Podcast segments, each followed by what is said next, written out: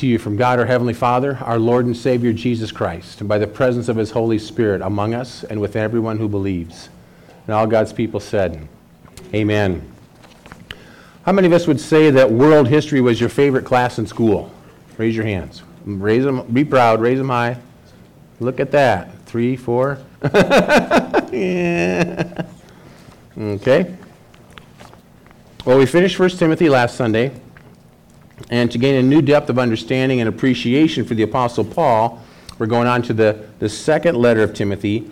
To do that, we need a brief and interesting history lesson. History, let's not call it a lesson, let's call it a history snapshot. Okay? Makes it sound a little bit less like school. Everybody say glory? glory. Okay. So up here on the, let's do the chart if we can, Beth. And then you've got it in front of you there, handout.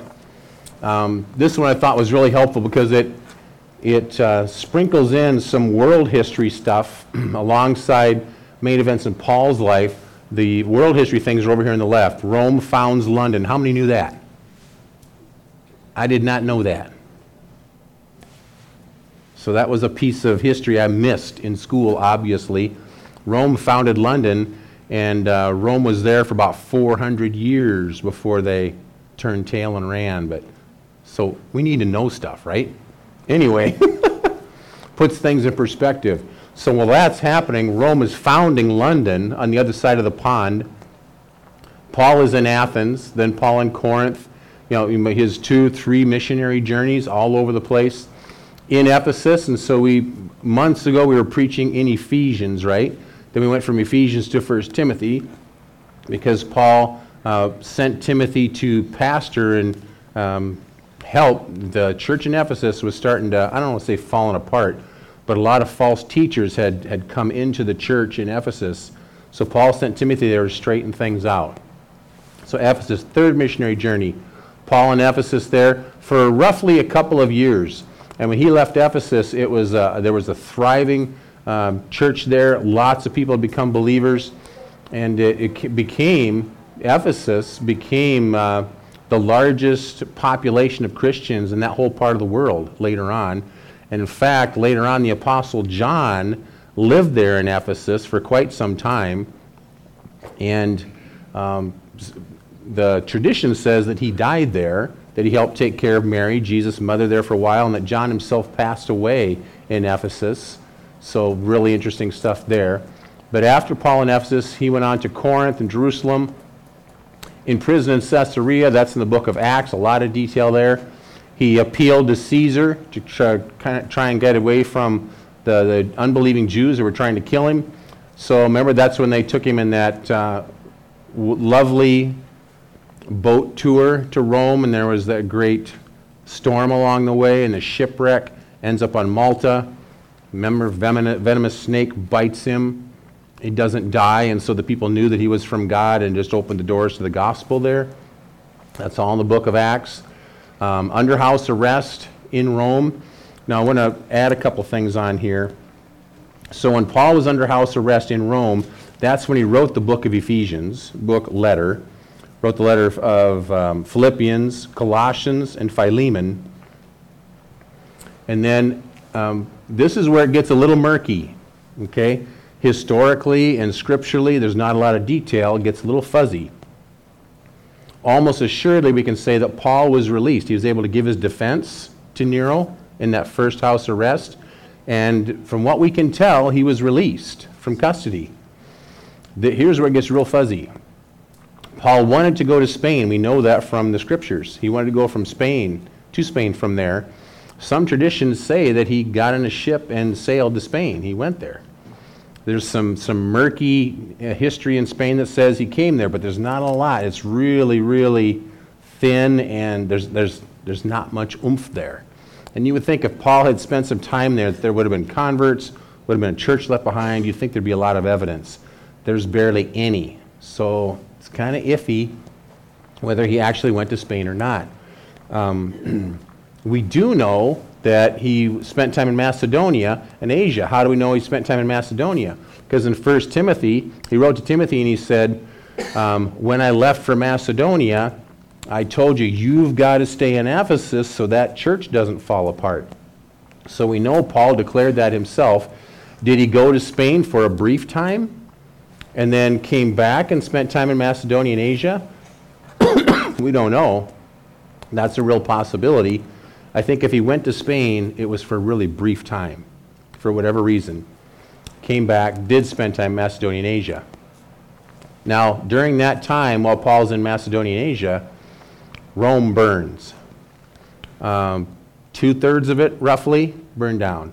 Now, there were slums all over in Rome at the time. Fires weren't unusual. But this fire went wild. They thought they had it stopped after six days of burning and loss of life and buildings. And then it reignited and then it went another three days. So it was nine days. So you know the old, um, the old saying about um, Nero fiddled while Rome burned. Uh, they don't know what to do with that. The story is that Nero maybe set the fire himself because he wanted to wipe out the slums and, and build new stuff. Uh, there's not a lot of evidence for that, actually. Might have been, a lot of evidence says probably not. But anyway, that was the story. By this point in his reign, people hated him. He was evil, wicked, selfish. Uh, most of the empire hated him. So anything that went wrong, they, you know, everybody jumped in a wagon to blame Nero. Kind of like, you know, blame Trump, whatever. Um, blame, blame Biden, whatever side of the coin you're on, every, every bad thing you want to blame on somebody. So they blame Nero. Whatever, however that came down, Rome burned. And after that, soon after that, Nero began to aggressively persecute Christians. I'm not going to details, horrible stuff. Uh, yeah. So he began to persecute, kill uh, Christians right and left. And during that time, during the persecution that kicked into gear here under Nero, Paul was arrested, probably from Macedonia, and brought to Rome, imprisoned for a short time, and then um, Nero executed him, almost assuredly. So that's how the history goes.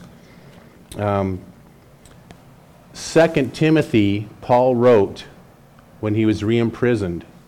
He knew he knew what Nero was up to. He knew where he was going. He knew why they'd arrested him. They sought him out and grabbed him because they knew he was the leader of the, the Gentile Christian church. So Paul knew that he was going to die by Nero's order. So when you're reading 2 Timothy, this to me just adds an awful lot of understanding and depth to 2 Timothy this is the last thing that Paul wrote that ended up in our Bible. He knew he was about to die for the sake of Christ. So, what does he do? Who does he care about most uh, on the planet? Probably Timothy. Timothy got converted, got saved under Paul's ministry, was a companion for many of these missionary journeys. For many of those years, they were companions, fellow ministers. When Paul needed somebody to stay in Ephesus and straighten out that church, who, who could he rely on above anybody else? Timothy. Uh, he, he said, You've got to be the man. So he, he loved him, cherished him, depended on him. Timothy was faithful all through the years in ministry. So, what does Paul do? He knows his life is at an end. Um, who's he going to write his last letter to? He sits down, he writes to Timothy. And that's the letter. This is so amazing, right? I'm getting goosebumps. We have this letter before us today. 2 Timothy in the scriptures. Uh, one last thing, if you want to, if you're making, note, making notes and stuff on here, it stops here with Paul executed 67 AD, probably. 70 AD, who knows what famous, horrific thing happened in Israel in 70 AD? Jerusalem utterly destroyed by the Roman legions. That's some of the aftermath of Nero's hatred for the Christians, but um, then also hatred for Israel. So that's kind of a capstone. Jerusalem, 70 AD, uh, completely destroyed. And that's why you have no temple, you have no nation of Israel from 70 AD until 1946, coming out of World War II. All of a sudden, Israel's a nation again. There's no other story like it in the history of the world. Say glory. How, how could a nation go without being a nation for almost 2,000 years and then all of a sudden, by UN decree, become a nation again? It's on, only God can do something like that. Only Israel has been a nation with that kind of history. All right. So with that background, now we go to 2 Timothy. It's Paul's last letter, last letter before he dies. I knew his time was at an end. Let's take to heart what Paul wrote to Timothy. Uh, it's good for us today. God's word is true, and so it's always fresh, and we can apply it to our lives. Amen? Amen. So when you look at Paul was, and the Christians were experiencing pretty dark days, wouldn't you say? If you were a Christian in Rome, if you were a leading Christian anywhere in the Roman Empire, like Paul, your life was at stake. Um, horrifying end, suffering and, and death were very likely. Dark days. So here's what Paul writes to Timothy, 2 Timothy chapter 1, verse 1. Paul, an apostle of Christ Jesus, by the will of God did, did Paul choose to be an apostle of Christ? No, Jesus dramatically grabbed him by the ears and said, Stop persecuting me, Paul. Get to know me, that I am the Messiah you long for and crave, and then I'm going to change your life. I'm going to send you out into the world to proclaim me rather than killing Christians for believing in me. So he says, I'm an apostle of Christ Jesus by the will of God according to the promise of the life that is in Christ Jesus. What's Paul hanging on to right now as he looks death in the face? He's hanging on to the life, the promise of life that is in Christ Jesus. Who's he writing his letter to? To Timothy. Say it with me in the next three words My beloved child. Um, Paul is going to be very transparent in this letter. He always is, but this is a very personal letter, powerful letter uh, he's being very transparent. This is how he feels about Timothy, uh, my beloved child in the faith, and so much more. He says, Grace, mercy, and peace from God the Father and Christ Jesus our Lord. Now, the body of the letter. I thank God whom I serve, as did my ancestors, with a clear conscience, as I remember you constantly in my prayers night and day. Now, if you're on the receiving end of that, you're Timothy, uh, how does this make you feel? I mean, Timothy knows Paul's situation. He knows he's about to lose his father figure, his mentor, best friend, so much more. He receives this letter, opens it, and, and Paul says, Timothy, my beloved child. I mean, already, heart is gamush. And says, Timothy, I remember you constantly in my prayers night and day. Wow verse 4. As I remember your tears, I long to see you. So this is being really upfront. Um, last time Paul and Timothy were together and they had to part, what was that parting like for Timothy? It was gut wrenching for him. Timothy wept as Paul left his presence again. So Paul says, I remember your tears. We're not going to do the, oh, we're men thing, you know, let's pretend we didn't notice that and then and ignore it and never speak of it again. No, we're going to be real. I remember your tears, Timothy, and I long to see you, that I may be filled with joy. So these two men of God love each other, respect each other above all others. It's um, the greatest relationship they've known in life that I may be filled with joy. Verse 5 I am reminded of your sincere faith, a faith that dwelt first in your grandmother Lois and your mother Eunice, and now I am sure dwells in you as well. You might notice what's kind of missing there. Timothy's dad was not a believer. Don't know about his grandpa. Um, maybe had passed on before he got the opportunity. But grandmother Lois was a believer. Mother Eunice, how often does Scripture name people like this in these situations? Pretty rare. We know Lois and Eunice.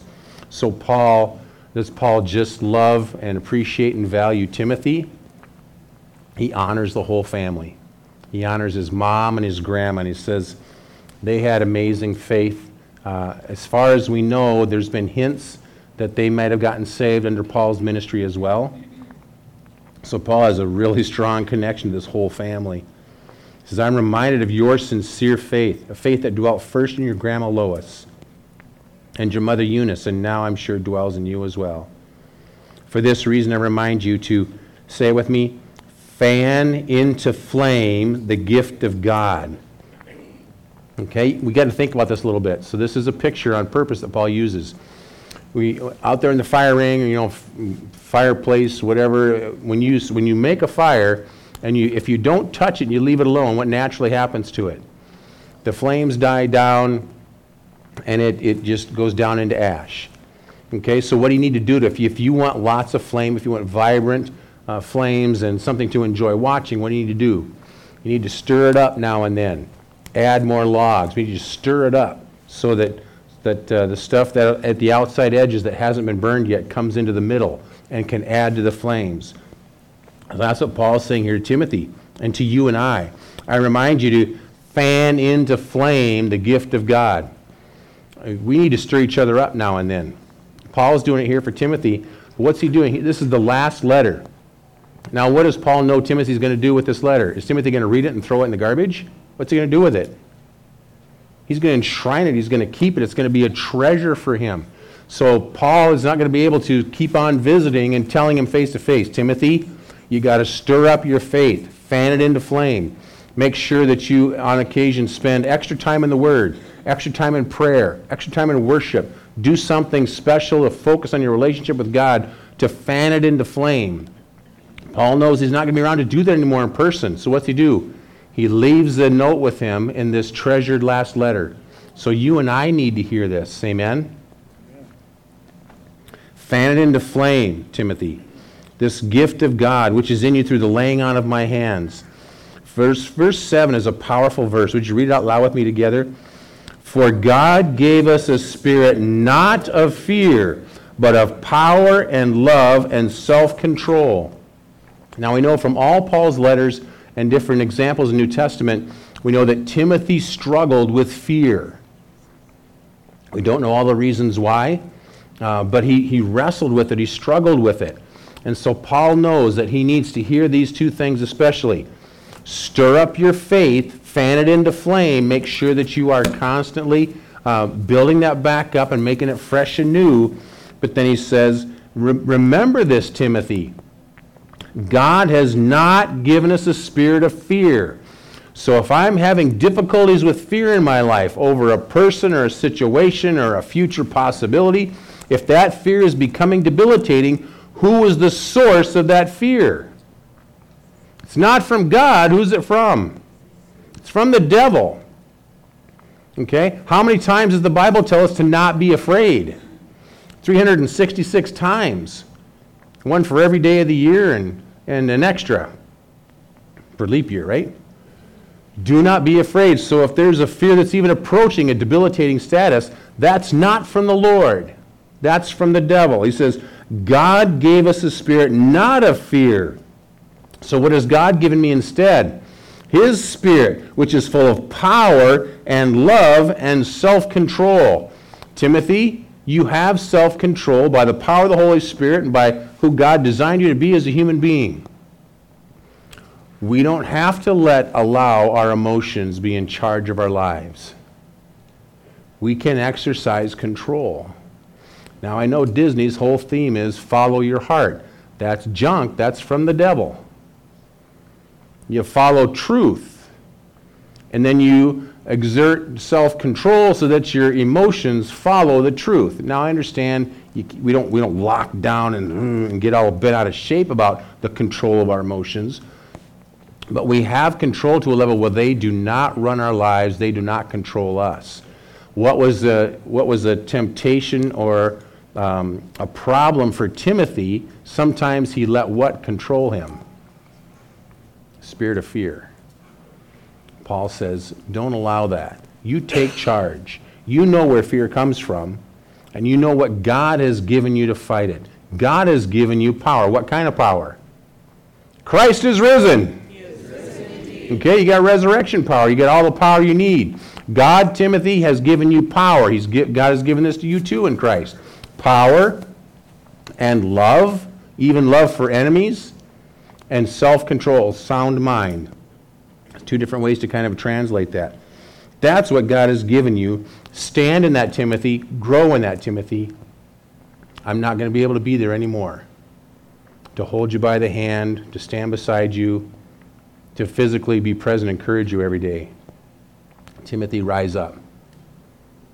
In the power and love and sound, self control, sound mind God has given you, you can do it. Verse 8. Therefore, since God has given you power and love and self control, therefore do not be ashamed of the testimony about our Lord, nor of me, his prisoner. And go, well, why would Timothy be ashamed? Why would that be a temptation? because the world was really hammering on Christians at this time. Nero had uh, uh, poured out persecution. All of our problems are because of the Christians. Let's kill them all. He grabbed, he arrested Paul, had him under arrest, and was about to, uh, to do capital punishment about to kill him because he was a Christian. So, Christianity, if, if people didn't know Christ, didn't know Christians, uh, what's the opinion? What's the general opinion in the newspapers and on the street and at the coffee shop? It's, oh, those Christians, you know. Persecution was turned up in a big negative way. So the temptation was to feel ashamed about that, to take the shame from the world's perspective, the world's opinion. Tell you what, can we pick that up today in America? Whew. Therefore, do not be ashamed of the testimony about our Lord, nor of me, his prisoner. So, Christians, a lot of Christians are like, jeepers, Paul's in jail, you know, ooh, let's, let's, let's not let anybody know that we know Paul. Walking away from him, right? Ashamed to know him. He says, Don't be ashamed of, of Christ Jesus our Lord, nor of me, his prisoner, but on the other hand, be willing to do what? But share in suffering for the gospel. Now, here's a real wake up call this morning. Are you and I willing to suffer for the sake of the gospel? For the sake of the good news about Jesus Christ, the only one and the only, only Savior the world could ever know? Are we willing to suffer for that?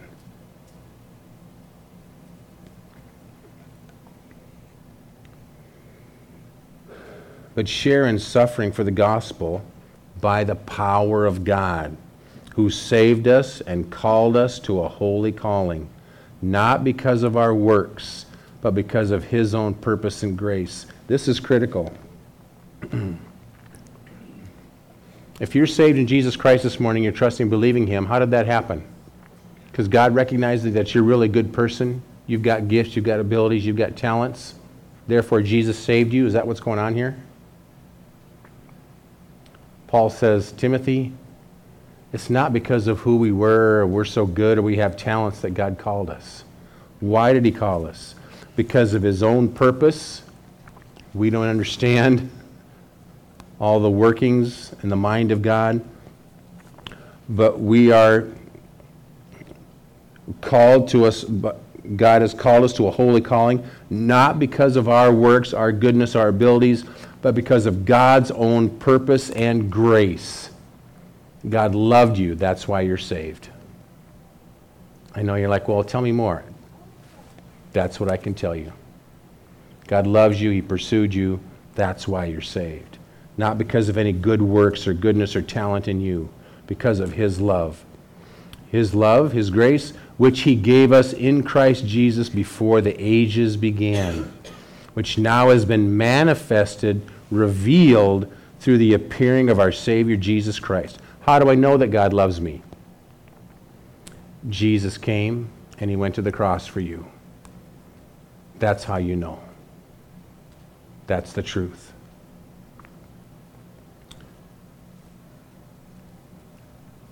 Which now has been manifested through the appearing of our Savior Jesus Christ, who abolished death and brought life and immortality to light through the gospel how dare anyone consider being ashamed of Jesus? What has he done for us? He's taken all of our garbage, all of our filth, all of our sin. The perfect, holy, righteous Son of God did that for you and me. He died, He let it die with Him on the cross so our debt could be paid. He paid it for us. And then He rose triumphant from the grave, is reigning at the right hand of God, and will come back to make this whole place brand new and give it to you and me forever to walk with Him in heaven. I refuse to be ashamed of such a Savior. In fact, I will flip the coin with Paul, you will flip the coin with me, and we will declare, I am willing to suffer for this Savior. I'm willing to suffer to be known to be one of his followers. I am willing. This Jesus abolished death. He brought life and immortality to light through the gospel. Verse 11, for which I was appointed a preacher and apostle and teacher, which is why I suffer as I do. Why was Paul imprisoned in Rome and about to die? Because God had called him to stand up for Christ Jesus. This kind of stuff might be coming our way, folks. I don't know how soon. Um, there's evidence of it popping up all over. Uh, we might be reading this and experiencing this in new ways. I'm sure glad it's here. We have a witness and testimony, amen. Has the, have the people of God ever gone through hard times and persecution before? Whew. Yeah. Verse 12 um, appointed preacher, apostle, teacher, which is why I suffer as I do, but I am not ashamed. For I know whom I have believed, and I am convinced that he, Jesus, is able to guard until that day what has been entrusted to me. So, Paul's going to talk about guarding here two ways. First is Christ Jesus is able to guard what he's accomplished in me and guard me as his child. Everybody say glory. Can anyone take you from the hands of Jesus? Can the devil? No. Can Nero? No. Can any other persecutor take you from Jesus? No. He will guard and protect you as his child. He is able to guard until that day when what has been entrusted to me. Verse 13 says, Timothy, follow the pattern of the sound words that you have heard from me in the faith and love that are in Christ Jesus. Verse 14, by the Holy Spirit who dwells within us, guard the good deposit entrusted to you. Jesus is guarding what he has given to me, keeping me in his palm of his hand. I also am guarding what he has given to me. I need to be active in that. Amen. I need to be daily walking with him, growing in Christ, hanging on. We looked at last Sunday, the end of, end of 1 Timothy. Hold on, grab a hold of eternal life and don't let go. That means grab a hold of Jesus and don't let go. What if that brings shame from the world? Don't let go. What if that brings suffering from persecution? Don't let go. What if that brings separation between people like Paul and Timothy who love each other dearly and they even shed tears at their separation? Don't let go.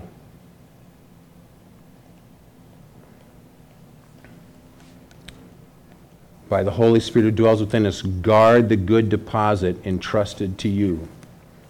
Now, I was going to bring over one of my wooden swords and go, on guard, and I, I forgot. So just pretend, visualize it, okay? On guard, you know, you, the sword. You get it out there and like, I'm ready to do battle. Twice Paul says, Jesus is guarding what he's given to us, and then we need to guard what he's given to us as well. But we don't go on guard with a physical sword, do we? What is the sword of the Spirit? It is the. So when I say, on guard, here's what I'm going after the world with, and it's lies and persecution and its attempt to shame me. Here's what I'm doing in battle. I'm saying, you can't get me to turn my back on Jesus. You can't get me to walk away from him. You can't get me to bow my head in some kind of shame for Jesus, my Lord. Do what you will, but I will stand here for him and love him forever, and I will glorify his name until he takes me home. I'm going to guard and protect what Christ has given me. And he will guard and protect what he has given me. And together, we're going to accomplish it until he comes to take me home. And all God's people said, Amen. Lord Jesus, we thank you so much for Paul and Timothy to a degree being so transparent. Thank you for preserving this letter for us so we can see the heart of Paul um, at the end of his life, knowing it's the end of his life, what he shares with Timothy, the, the things that are the most important. Don't be ashamed, Timothy. Don't allow fear, Timothy. God has given you instead a spirit of power and love and a sound mind. Guard and protect what Christ has given us. Thank you, Lord. Help us to do that, Father. This morning we reject fear in Jesus' name. We reject shame in Jesus' name. And we ask by your help, Lord Jesus, and by your Holy Spirit, help us to stand firm and strong and straight and true for Christ Jesus our Lord, who, yes, died for us, who, yes, rose from the grave for us, who, yes, reigns over us now, and who, yes, will take us home. All for Jesus. All for Jesus. In your precious and holy name, mighty God. And all God's people said, Amen.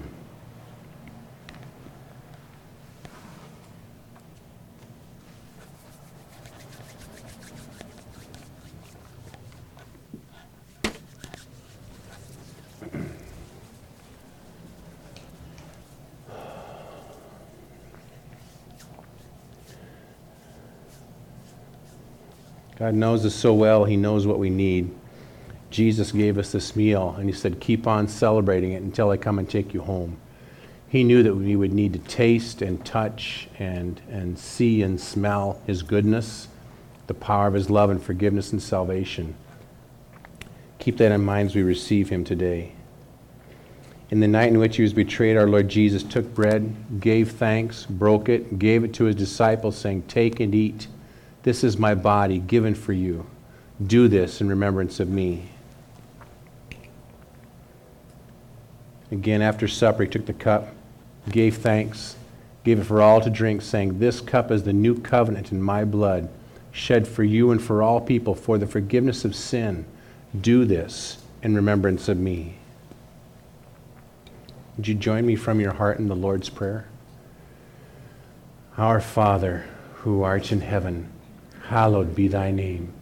Thy kingdom come, thy will be done, on earth as it is in heaven. Give us this day our daily bread, and forgive us our trespasses, as we forgive those who trespass against us. And lead us not into temptation, but deliver us from evil. For thine is the kingdom, and the power, and the glory, forever and ever. Amen. The Lord welcomes you to his table.